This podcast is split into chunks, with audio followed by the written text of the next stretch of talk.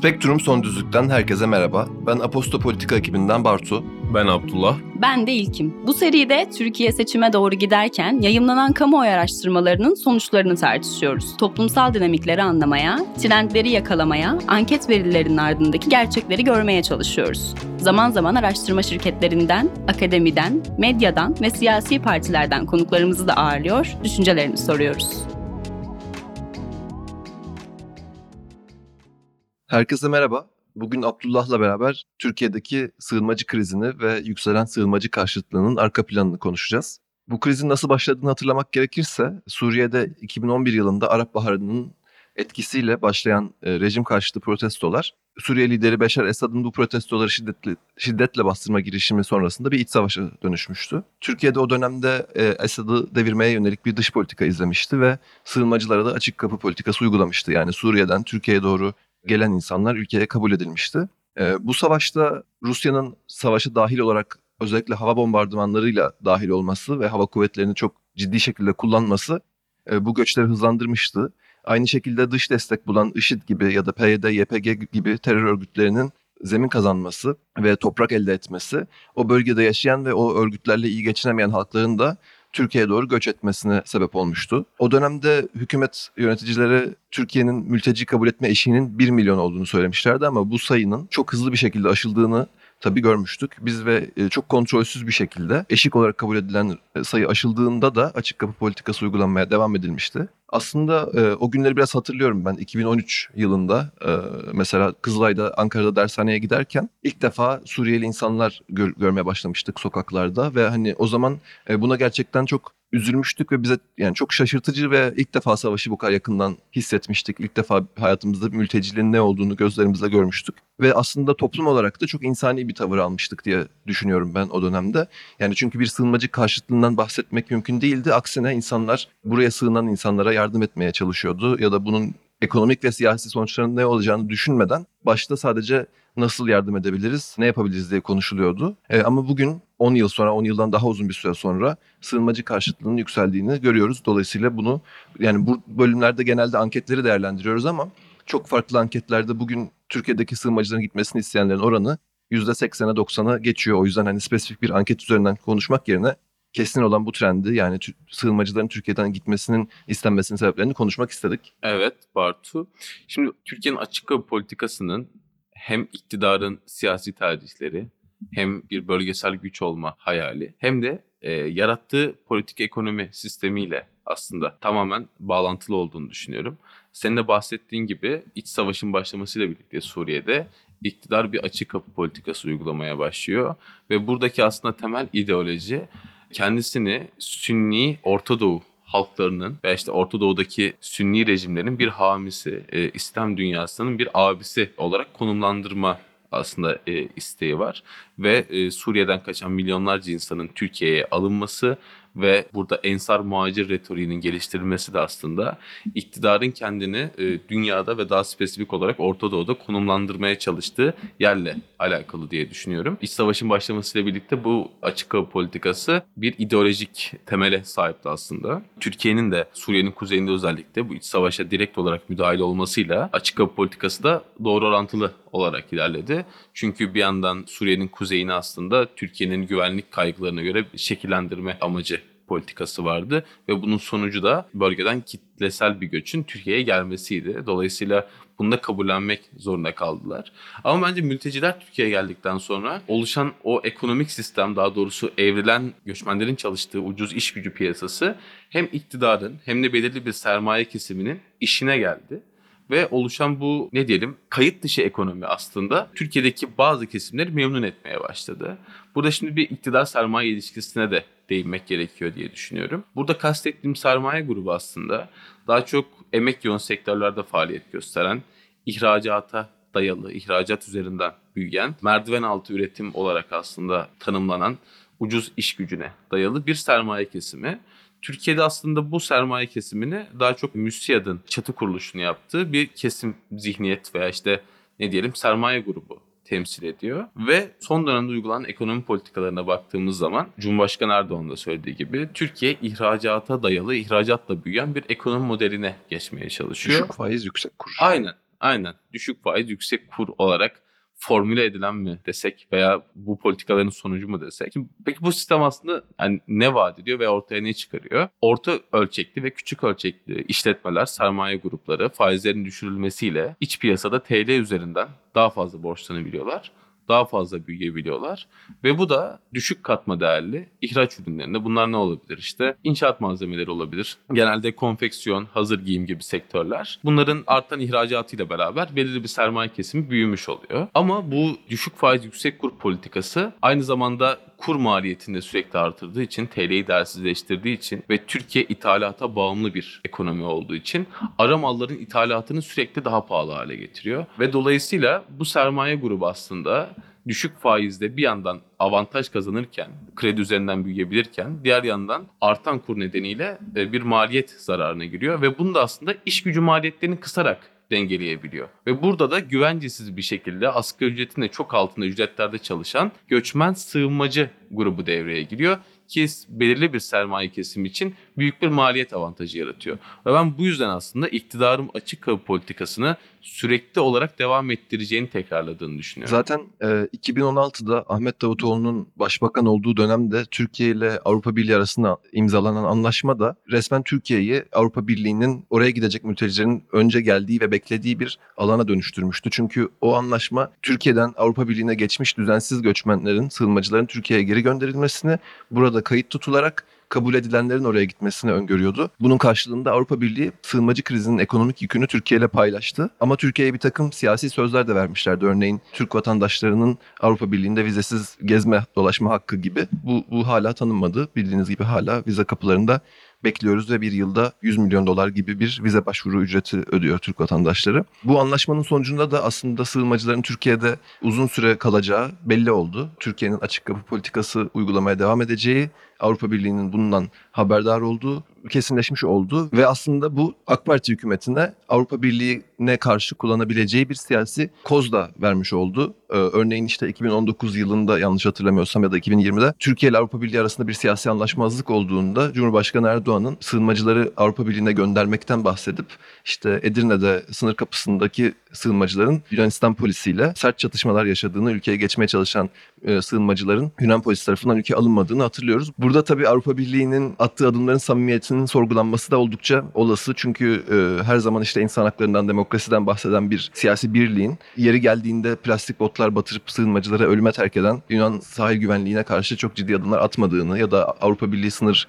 Koruma Teşkilatı Frontex e, yanlış hatırlamıyorsam Frontex'in doğrudan sığınmacıların ölümüne sebep olan şiddet uyguladığını ya da işte kabul etmeyerek geri çevirerek onları ölüme terk ettiğini görüyoruz. Bu da tabii bana biraz samimiyetsiz geliyor Evet. açıkçası. Ya aslında çok ironik bir şey de oldu. Ee, dün yanlış hatırlamıyorsam Almanya'nın eski başbakanı Angela Merkel'e 1 milyon sığınmacıyı kabul ettiği için ülkesine UNESCO tarafından e, barış ödülü verileceği açıklandı. Ve şimdi burada aslında şuna da değinmek gerekiyor. Almanya hangi koşullarla sığınmacı kabul ediyor ve bu da aslında Türkiye ile imzalanan göçmen mutabakatında belirleniyor. Şu madde var. Diyor ki 2016'dan itibaren Türkiye'den Yunan adalarına geçen tüm yeni düzensiz göçmenler Türkiye'ye iade edilecek. Ve bundan sonra da aslında bu birebir modeli olarak tanımlanan Türkiye'ye iade edilen bir göçmen karşılığında Avrupa Birliği'nin belirlediği standartlara uygun e, bir göçmen Avrupa Birliği'ne alınıyor. Yani aslında sosyoekonomik olarak aslında belirli standartların üzerinde yer alan ve işte daha e, kalifiye tırnak içinde denilebilecek göçmenler Avrupa tarafından kabul edilebilirken onun dışındaki tüm göçmenler Türkiye'ye iade edilmiş oluyor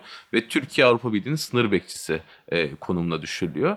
Ve bir de ben aslında şu önermeye çok katılmıyorum. Hani bu anlaşma e, e- ekonomik açıdan işte Türkiye'nin yükünü azaltacak veya sığınmacıların maliyeti Avrupa Birliği ile Türkiye arasında paylaşılacak söylemi çok fazla var ama zaten Türkiye'ye vaat edilen tutar burada 6 milyar avro. Ve sonradan da 2004 yılına kadar ek 3 milyar avroluk gibi bir fon veriliyor Türkiye tekrar. Yani baktığın zaman toplamda 10 milyar avroya yakın bir kaynak ayrılıyor.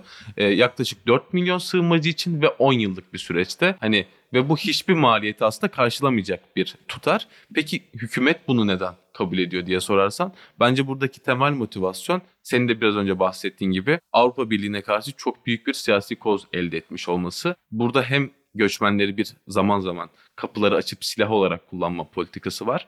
Hem de şimdi 2016'dan sonra Türkiye'deki otoriterleşmenin hızının çok daha arttığını ve hayatın her alana nüfuz ettiğini görüyoruz aslında. Ve bu göçmen mutabakatı öncesinde başta Almanya ve Fransa olmak üzere Avrupa Birliği'nden Türkiye'nin Türkiye'de artan otoriter iktidara karşı çok sert eleştirilerin yapıldığını biliyoruz. Ama bu göçmen mutabakatı ile beraber bu eleştirilerin dozu sürekli olarak istikrarlı bir şekilde azaltılıyor ve ne zaman Avrupa Birliği'nden ses çıkmaya başlasa Erdoğan da buna göçmen sığınmacı silahını aslında kullanma tehdidiyle karşılık veriyor.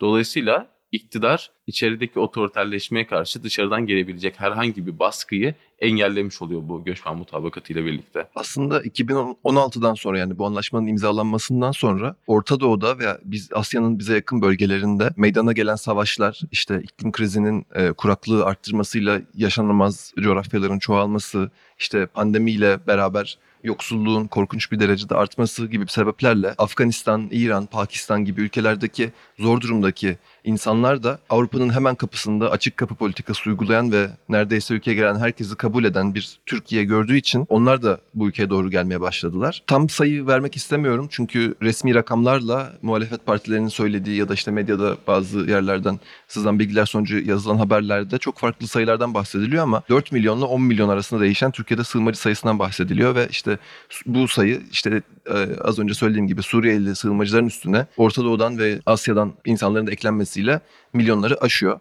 Ve şunu Bart ben burada bir araya gireceğim. Yani burada aslında bir İran faktörüne değinmek gerektiğini düşünüyorum. Şimdi Asya'dan gelen göçten bahsediyoruz ve Afganistan, Pakistan tarafından yoğunlaşan bir göç var. Ve aslında buradaki Türkiye'ye tek geçiş yolu İran'ın transit olarak geçmek ve bu konuda sosyal medyada zaman zaman çok fazla e, video ortaya çıkıyor. Hani bu nasıl bir göç yolu izleniyor? Bunu hem gelen sığınmacılar işte video çekip bazı sosyal medya platformlarını yayınlıyorlar. Hem de konunun uzmanları tarafından açıklanan rotalar var. Ve burada İran'ın aslında Asya'dan gelen göçün İran üzerinden transit geçip Türkiye'ye gelmesine izin verdiği yönünde bazı spekülasyonlar var. Ve ben bunun kısmen hatta büyük oranda doğru olabileceğini düşünüyorum. doğrudur çünkü Çünkü- başka bir yol yok. Evet hani Türkiye ve İran arasında çok uzun bir sınır var ve Türkiye ile İran yani yüzyıllardır aslında bölgedeki en büyük siyasi rakiplerden ikisi ve İran'ın elinde Türkiye'ye karşı kullanabileceği böyle bir koz varken ve bu artan sığınmacı ve kaçak sayısının sürekli arttığını ve Türkiye ileride hatta günümüzde de bir güvenlik tehdidi oluşturacağını göz önünde bulundurursak bölge ülkeleri tarafından da bu Türkiye'ye karşı kullanabilecek büyük bir siyasi koz olacaktır. Ve aslında İran da bu konuda başı çekiyor. Dolayısıyla gelen sığınmacı akınının önlenmesi için bölgesel bir mutabakat da gerekiyor. Ve burada da Türkiye ile İran'ın bir şekilde masaya oturup bu konuya çözüm bulması gerekiyor.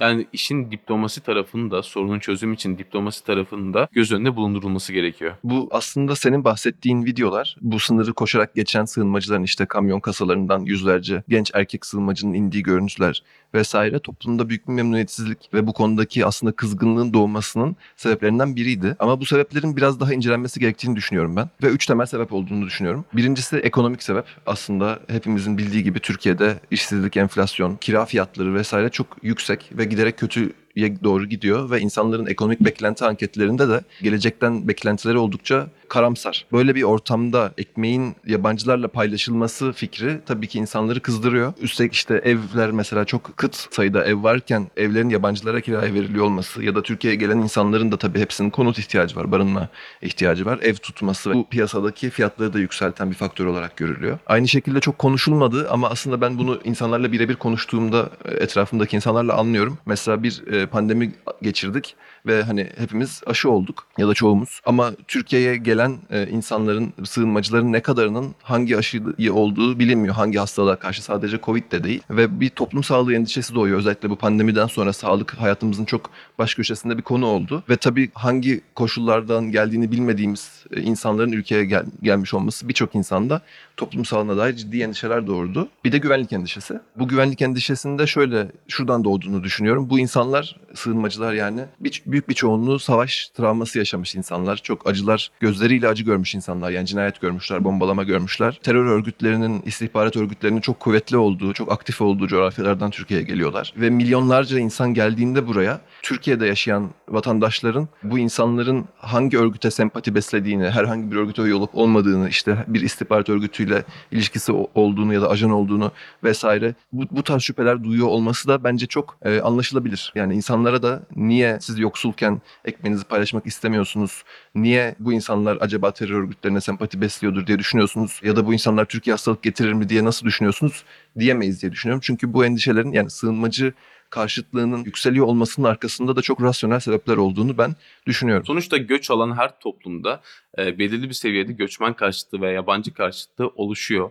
Hani ulus devlet yapısının aslında bir sonucu da diyebiliriz. Ve burada bu toplumsal öfkeyi baskılayacak veya bunu birlikte yaşama, uyumlu yaşama e, pratiğini çevirecek yegane kurum devlet. Uygulanacak entegrasyon politikalarıyla, düzensiz veya düzenli göçün oluşturacağı ekonomik veya toplumsal sorunları çözebilecek politikalarla bunu devlet anca e, bir beraber birlikte uyum içinde yaşama pratiğine dönüştürebilir ve Türkiye'de de çok kısa bir süre içerisinde Avrupa'nın herhangi bir ülkesinde görülmemiş boyutta bir göçmen akımının yaşanması ve hükümetin bu konuda hiçbir entegrasyon veya uyum politikası geliştirmemiş olması Türkiye'deki dolayısıyla Türkiye'deki toplumsal öfkeyi bu konuda artırıyor. Burada aslında insanları kızmaktan ziyade sorunun nasıl buraya geldiğini tartışmak gerekiyor ki e, çözümü de nerede bulacağımızı anlayabilelim. Bir, çok fazla sayıda insan geliyor ve herhangi bir planlama yapılmadan geliyor ve dolayı Türkiye'nin ekonomik yapısından dolayı da bu insanlar genelde büyük şehirlere yığılıyorlar. Burada zaman içerisinde bir gettolaşma görülüyor ve dünyanın hemen hemen her yerinde olacağı gibi bu gettolaşma içerisinde güvenlik kaygıları, endişeleri doğuran olaylar yaşanıyor. Şimdi buradaki evet yani yapılan hemen hemen tüm akademik araştırmalar göçmenlerin aslında toplumda suç oranını artırmadığını gösteriyorlar. Bu doğru bir önerme olabilir. Ama burada aslında medyanın nasıl bir algı yarattığı da önemli. Çünkü atıyorum bir günde 10 tane şiddet olayı yaşanıyorsa ve bunun ikisi veya üçü yabancılar göçmenler tarafından yaşanıyorsa medya göçmenler tarafından yaratılan şiddet olaylarını ön Ya da başlığa çıkarıyor. taşınıyor işte. Kimse Evet. suç işlediğinde milliyeti yazılmaz ama işte Suriyeli bir suç işlediğinde Evet. Suriyeli birini bıçakladı. Evet mesela bir Aslında- gazete manşetinde işte bir Türk iki kişiyi öldürdü denmiyor hiçbir zaman. Ve dolayısıyla bu toplumsal öfkeyi de artırıyor. Yani bunun bir algı boyutu var. Bir de dediğim gibi hükümetin bu konuda bir politika üretememesi durumu var. Ve bu devam ettiği sürece aslında toplumsal öfke katlanarak artacak. Çünkü insanlar şunu düşünüyorlar. Devlet veya hükümet bu konuda hiçbir şey yapmıyorsa bu sorunu biz nasıl çözeceğiz? Çünkü bir çok büyük bir güvenlik kaygısı oluşmuş durumda. Haklı veya haksız. Orasına çok fazla girmeden. Ve burada hükümetten veya kamu kurumlarından herhangi bir destek veya sonuç beklenmediği durumda da işte toplumdaki radikal fikirler veya radikal hareketler ön plana çıkıyor. Ve bu da aslında bizi Zafer Partisi'nin doğuşuna götürüyor. Şimdi Ümit Özdağ özelinde bakarsak, bir siyasi profiline bakarsak işte Milliyetçi Hareket Partisi'nden e, ayrılıyor. İyi Parti'ye geçiyor. İyi Parti'den de ayrılıp Zafer Partisi'ne İyi geçiyor. Parti deniyor bir. Bugünün Zafer Partisi acaba İyi Parti onu çevirebilir mi diye ve çeviremeyeceğini Evet, anlayınca partiden olmuyor. ayrılıyor. Olmuyor. Orada aslında böyle başka bir siyasi değişim de var. Hani ona da aslında biraz ilerledikten sonra gireriz. Daha seküler bir milliyetçiliğin e, hakim olması İyi Parti'de. Zafer Partisi de aslında Türkiye'deki milliyetçiliğin en radikal boyutunu şu an temsil ediyor.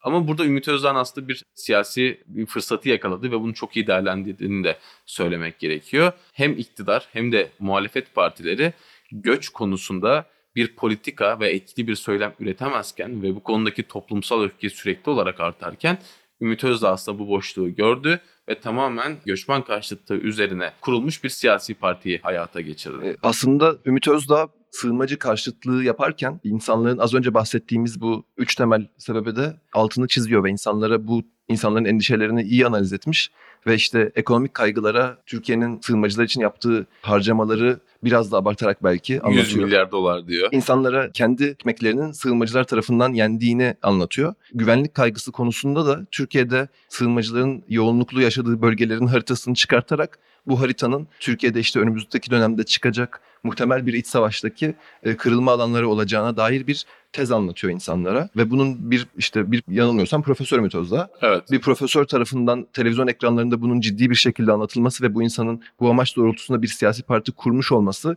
evinde oturup bunu televizyondan izleyen bir insan için ve işte Türkiye'de niye bu kadar sığınmacı var bir türlü anlamlandıramayan bir insan için tabii ki ikna edici olabiliyor diye düşünüyorum. Bunun Türkiye'de bir çatışma çıkartması muhtemel evet yani Ümit Özdağ'ın ve Ümit Özdağ'ın yükselttiği bu sığınmacı karşıtlığının Türkiye'ye maliyeti ağır olabilir. Ama iyi yönden bakmak istiyorum bazen de. İyi yönden bakarsam da bu belki de Türkiye'de bu kadar kontrolsüz bir sığınmacı akını varken ve bu bu kadar iyi yönetimden uzakken bu konu Türkiye'de bunun entegrasyonu nasıl yapılacağı be- belli değilken ve bunun üzerine aslında hiç konuşulmuyorken böyle bir sorun yokmuş gibi davranılıyorken Ümit Özdağ'ın ortaya çıkıp bunları söylüyor olması belki de bizim 5-10 yıl sonra muhtemelen yaşayacağımız bazı toplumsal çatışmaları önden görüp bunlar için önlem almamızı yani Ümit Özdağ'ın önerdiği politikaları uygulamasak e, uygulamayalım ama yaşayacağımız sorunları bilelim ve buna dair önlemler alalım. Bize bunu bu faydayı sağlayabilir diye düşünüyorum bazen.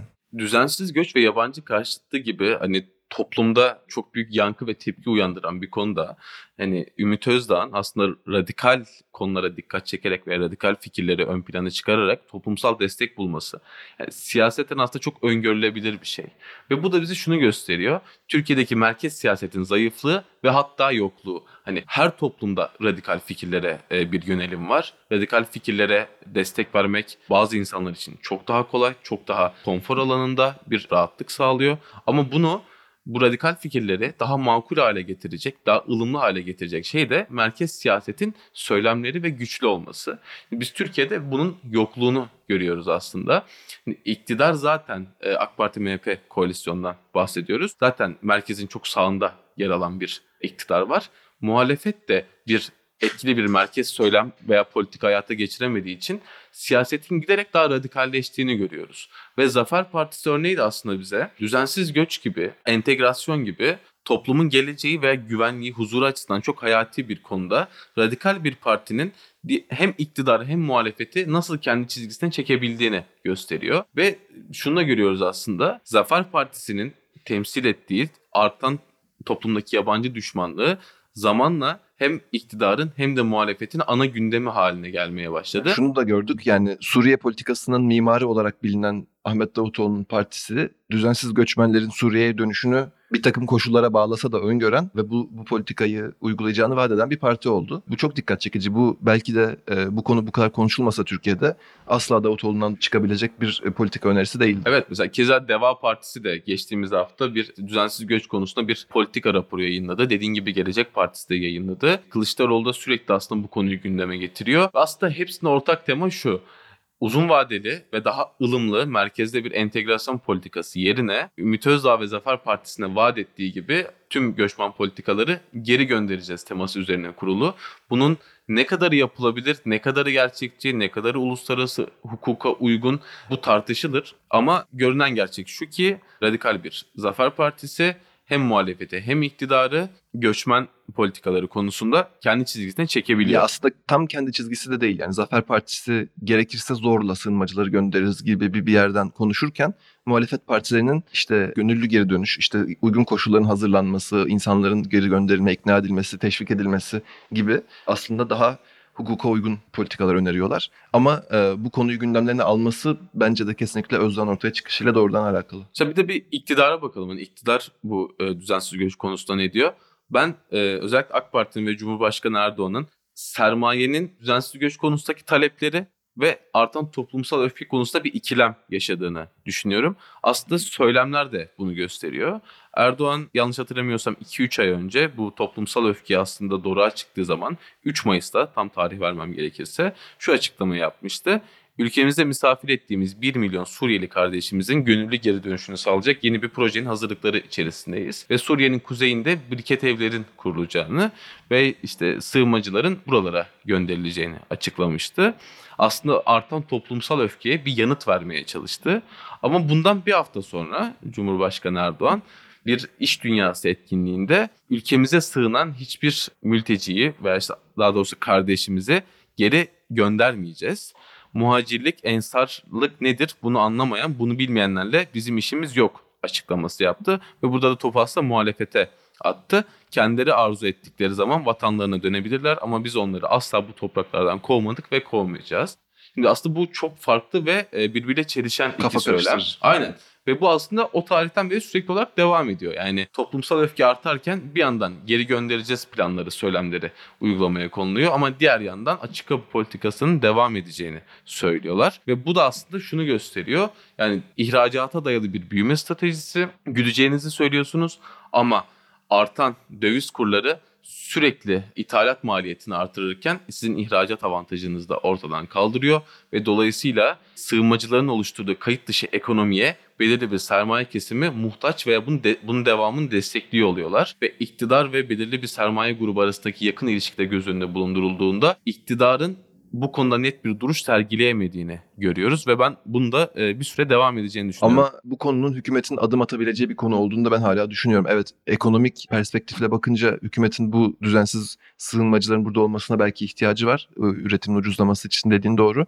Ama hala işte Türkiye'de 7 milyon sığınmacı varsa bu insanların 1 milyonunun bir şekilde ülkeden gönderilmeye teşvik edilmesi ve gitmesi seçimden önce burada 6 milyon insan kalsa bile o 1 milyonun gitmesi hükümetin için sığınmacıları ülkeden gönderecek siyasi iradenin kendisi olduğuna toplumu ikna edebilir hala diye düşünüyorum. Ve aslında toplumdaki sosyolojik değişimin de önemli bir rol oynadığını düşünüyorum. Sen bahsetmiştin milliyetçiliğin sekülerleşmesi Evet. diye. Ne demek istediğini biraz daha açarsan son olarak. Tabii.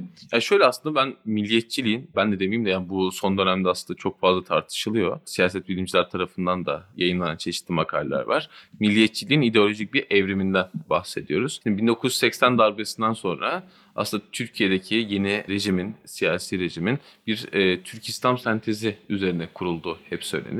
Yani hem bir e, Türk milliyetçiliği hem de da İslamcılığın ön plana çıkarıldığı dönemin aslında sosyalist hareketlerine bir tepki olarak. Ama zamanla bu Türk İslam sentezindeki Türklük kimliği ve İslam kimliği birbiriyle çatışır hale geliyor. Şimdi mesela Aslında biraz da Arap Baharı sonrasında İslamcılık bütün dünyada siyasal İslam zemin kaybettikçe belki o Türk İslam sentezindeki yani İslamcılığın siyasi olarak başarılı olduğu bir ülke dünyada göremeyince belki de Türkçülük, e, Türk İslamcılığın biraz daha önüne geçiyor. Evet Olabilir. aslında burada mesela AK Parti MHP koalisyonu da bence bu evrimde çok önemli. Şimdi Türk milliyetçiliğinin ve daha İslamcı bir politikanın sentezi haline gelmiş bir koalisyon var. Ve bu koalisyon içinde zamanla e, AK Parti'nin daha baskın olmasıyla beraber İslamcı fikirler veya aslında politikalar daha fazla ağırlık kazanıyor. Ve bu da Türkiye'deki milliyetçi tabanın e, MHP çizgisinden uzaklaşarak daha seküler milliyetçi olarak tanımlanan İyi Parti ile beraber siyasi arenaya çıkması e, devam ettiriyor bu geleneği. Ve bu yani yeni seküler e, milliyetçilik ne anlam ifade ediyor aslında? O milliyetçi e, duygular ve ideoloji aynı şekilde korunuyor ama bundaki İslam sentezi daha geri plana atılarak daha seküler bir hayat tarzının benimsendiği, daha şehirde yaşayan o e, Taşra'dan daha ve Anadolu kentlerindeki o geleneksel yapının giderek geri plana atıldığı. Biraz nüfusun gençleşmesiyle de alakalı Evet. herhalde. Yani kentte doğup kentte yetişen, büyüyen insanların seküler yaşam tarzı pratikleri olması ya da olmasa bile seküler insanlarla iç içe yaşayarak onların hayat tarzına saygı göstererek yaşaması ya bir arada yaşamayı e, öğrenerek yaşaması da aslında bir faktör olabilir. Katılıyorum. Mesela çünkü e, dünyayla daha entegre bir e, genç jenerasyon ortaya çıkıyor. Şimdi Bunun aslında artan üniversite, e, üniversiteli nüfusunun da büyük önemi var. Hani her ne kadar e, kaliteli bir eğitim vermese de bu üniversiteler veya daha e, kalifiye işler vaat etmese de farklı şehirlerden gelmiş, farklı yaşam tarzları, ideolojilere sahip insanları bir arada yaşatıyor. 4 yıllık veya 5 yıllık süreçlerde. Ve bu da aslında Türkiye'deki genç nüfusun da ideolojik olarak evrimine beraberinde getiriyor. Ve bu daha dediğimiz gibi seküler bir milliyetçi tabanın ortaya çıkmasına sebep oluyor. Ve artan aslında düzensiz göç ve sığınmacı sayısı da bu milliyetçi duyguları tetikliyor. Şimdi e, AK Parti MHP koalisyonunun düzensiz göç konusundaki, sığınmacılar konusundaki daha İslami söylemleri bir karşılık bulamadığı için aslında bu e, İyi Parti'ye yöneliyor bu seküler milliyetçi taban. Muhalefetin de bu konuda düzensiz göç konusunda yetersiz kalması ve etkili bir söylem üretememesi bunun daha radikalleşerek Zafer Partisi'ne kaymasına sebep oluyor. Yani bu ideolojik evrimle beraber aslında Türkiye'deki merkez siyasetinde daha radikal bir çizgiye kaydığını söyleyebiliriz. Aslında e, Ümit Özdağ'ın genelde bu e, İslamiyet öncesi Türklerin kullandığı e, alfabeyle kafasında Türk yazan şapkayla dolaşıyor olması da e, Evet, çok güzel bir milliyetçiliğin sekülerleşmesine çok güzel bir örnek diye düşünüyorum. Evet bu yüzden aslında artık yani iktidarın ensar muhacir söylemi de karşılık bulmuyor baktığınız zaman. Keza Atatürk'ün de yeniden e, aslında tüm siyasi partilerin sahiplendiği bir figüre dönüşmesi, toplumun birleştirici unsuru olarak tekrar görülmeye başlaması da yıllar sonra. Da buna başka bir örnek diye düşünüyorum. Spektrum Son Düzlük'ten bu haftalık bu kadar. Önümüzdeki hafta görüşmek dileğiyle. Müzik